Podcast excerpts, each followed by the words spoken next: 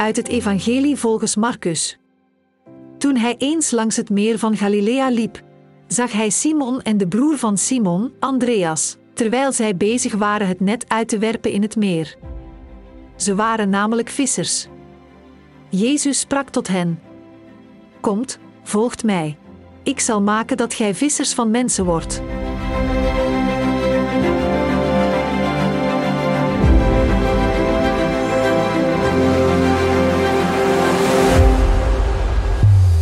Vrienden, in de eerste lezing van deze zondag komen we het prachtige verhaal van Jona tegen. U kent het verhaal, hè? God had Jona opgedragen om naar Nineveh te gaan en daar te vertellen dat ze de ondergang tegemoet zouden gaan als ze zich niet zouden bekeren. Nineveh, grote stad, heel groot zelfs, lag ten oosten van Israël en Jona dacht mij niet gezien daar in Nineveh die hoofdstad van Assyrië, een van onze vijanden. En hij ging naar het westen, zo ver mogelijk weg, want hij dacht: waarom zouden die lui naar mij luisteren? Waarschijnlijk zouden ze me nog vermoorden ook. Dus Jona ging de andere kant in en kwam bij de zee uit. En dan gaat hij aan boord van een schip. Hij vraagt, vraagt of hij mee mag varen, liefst zo ver mogelijk weg van Nineveh. Goed, het verhaal gaat verder. Er steekt een storm op, de boot dreigt te zinken. Uh, al het dek, behalve de handen van Jona, die ligt ergens in het onderste ruimte te slapen. En de zeelieden, ja, die storm, dat was niet zomaar iets. Ze, ze waren er zeker van. God had er iets mee te maken, een goddelijke oorsprong. En ze wilden weten wie God beledigd had. En, en Jona komt dan met het eerlijke verhaal. God had hem opgeroepen naar Nineveh te gaan. Maar ja, hij was de andere kant in gegaan. En wat doen ze? Ze gooien hem overboord op verzoek van Jona zelf overigens. Ze pakken hem bij de handen en bij de voeten. En zo Jonassen ze hem de zee in. Daar komt het woord Jonassen vandaan natuurlijk. Maar wat gebeurt er? Een grote vis die slokt hem op. Um, die, ja, die zwemt overigens naar land en die spuugt hem daar weer uit. En van alle verbazing bijgekomen denkt Jona, wat is er nu weer aan de hand? En dan hoort hij weer die stem, Jona, ga naar Nineveh. En ten einde raad, met lood in de schoenen, doet hij dat dan maar. En hij gaat er naartoe en wat verkondigt hij overal? Mensen bekeer je, want vanwege jullie zonde, het gaat niet goed, wordt de stad vernietigd. Maar wat Jona niet verwacht, maar wat wel gebeurd is, ze tonen nog berouw ook. En ze bekeren zich. Ze gaan letterlijk in zak en as zitten. En God zag hun berouw en vergaf hen. En het kwam goed met Nineveh. Jona, die was ondertussen ergens aan de rand van de stad op een heuvel gaan zitten, alsof hij ging kijken naar de première van een rampenfilm. Maar dat gebeurde niet, want God was Nineveh goedgezind vanwege nou ja, hun, hun gedrag, hun bekering. En dan wordt Jona boos. Beetje vreemd, waarom? Had hij dan graag dat Nineveh vernietigd zou worden vanwege hun gedrag? De boodschap is hier natuurlijk dat God meer bezorgd is over het berouw van de mensen dan over het veroordelen van hen voor hun zonde. Jezus kwam om zonde te vergeven. Hè? Uh, hij zegt het in het evangelie, bekeert u, het rijk gods is nabij. Alle twee, bekeert u en ook het rijk gods is nabij. Vergeving van de zonde, daar komt hij voor. Hè? Denk even aan de woorden van Johannes de Doper. Als hij zegt, zie het lam gods dat de zonde van de wereld wegneemt. Als je door die lens het hele evangelie ziet, dan bent u al een heel eind. Waarvoor is Jezus gekomen? Vergeving van zonde. En hij deed dat door middel van het offer aan het kruis. Hij stierf voor ons. En hij blijft zonde vergeven door het offer van zijn lichaam, het mystiek lichaam, de kerk. Elke keer als de mis geofferd wordt, dan dragen we daaraan bij. Het misoffer, dat is van belang. De kerk is, nogmaals gezegd, het mystieke lichaam van Christus. En dit lichaam geneest en sterkt ons als we pijn lijden door de zonde. En net zoals het hele lichaam pijn doet als er maar een klein deel gewond is. Stoot je teen en je voelt de pijn tot in je hoofd, zo gezegd. En zo mobiliseert ook het hele lichaam zich om het gewonde deel te genezen. We gaan liggen als we fysieke pijn hebben, zodat alle energie van ons lichaam naar de genezing kan gaan. Um, in, in deze tijd van het jaar, vooral in Amerika, zijn er nogal wat uh, grote pro-life manifestaties. Om ja, het ongeboren leven, om dat te steunen, dat het toch maar uiteindelijk het levenslicht mag zien. Want die, die afschuwelijke beslissing van destijds, uh, Roe versus Wade, van het Hoge Rechtshof om, om abortus in Amerika toe te staan dat is een jaar geleden door de federale wet ongedaan gemaakt. Maar heel wat staten in Amerika, um, die eisen toch weer abortus op. Ik, ik begrijp dat eigenlijk niet, even tussendoor. Kijk eens wat er gebeurt. Je, je, ziet, je ziet gewoon een kind. Je ziet armpjes, je ziet oogjes, je ziet vingertjes. er is een kloppend hart. En wat abortus, wat gebeurt er? Een beentje wordt van het lijf gerukt. Een rechterarm het hoofdje is te groot, het wordt verbrijzeld, het zijn afschuwelijke beelden.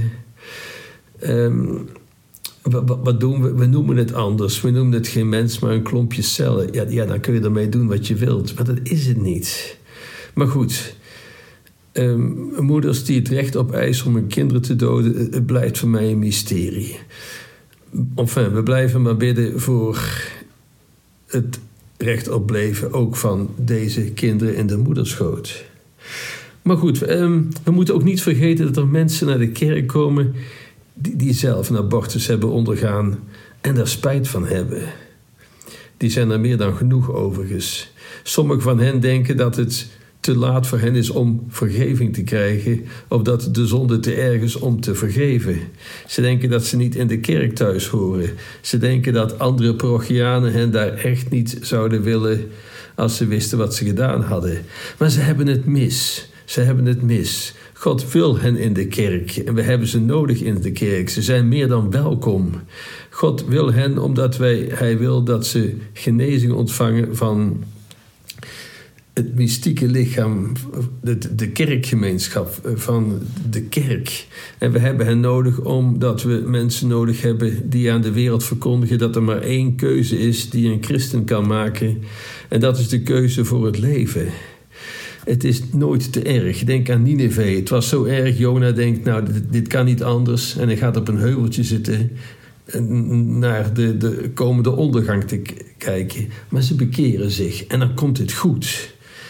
We hebben al deze mensen nodig omdat ze pijn hebben en wij, de kerk, het lichaam van Christus, kunnen het niet verdragen omheen van onze leden in pijn te zien. Sommige mensen komen naar de kerk om te strijden tegen de zonde.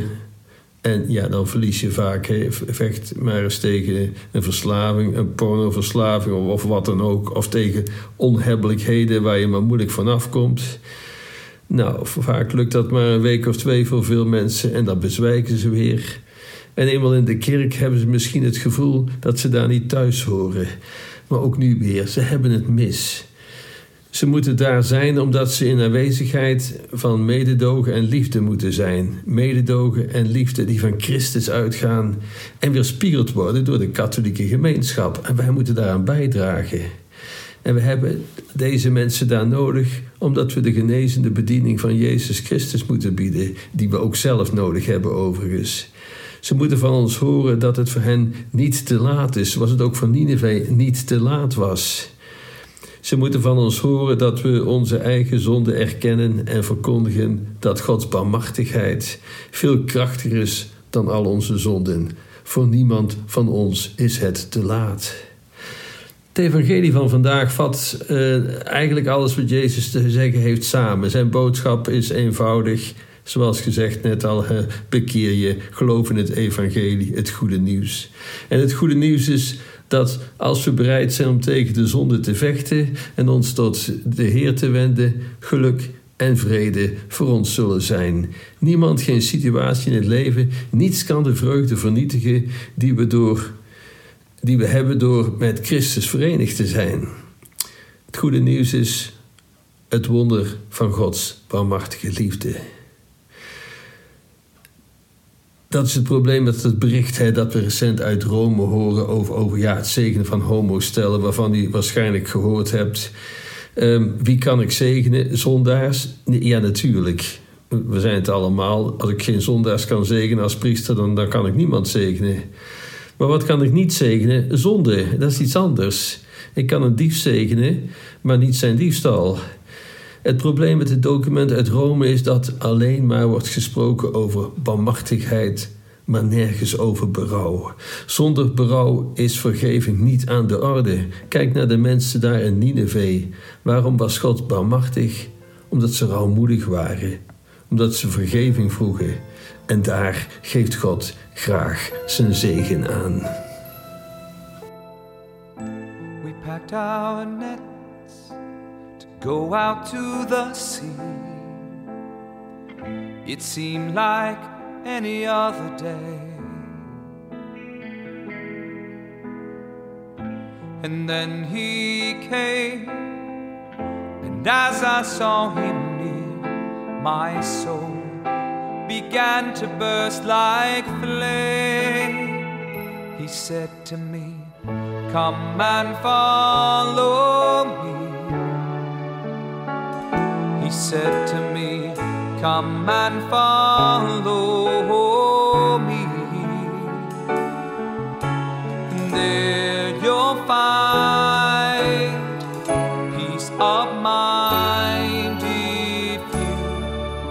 just come and follow me.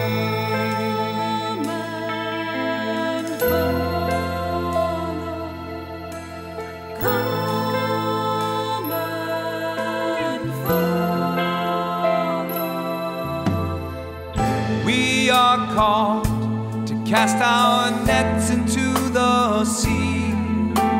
Traps that will set our people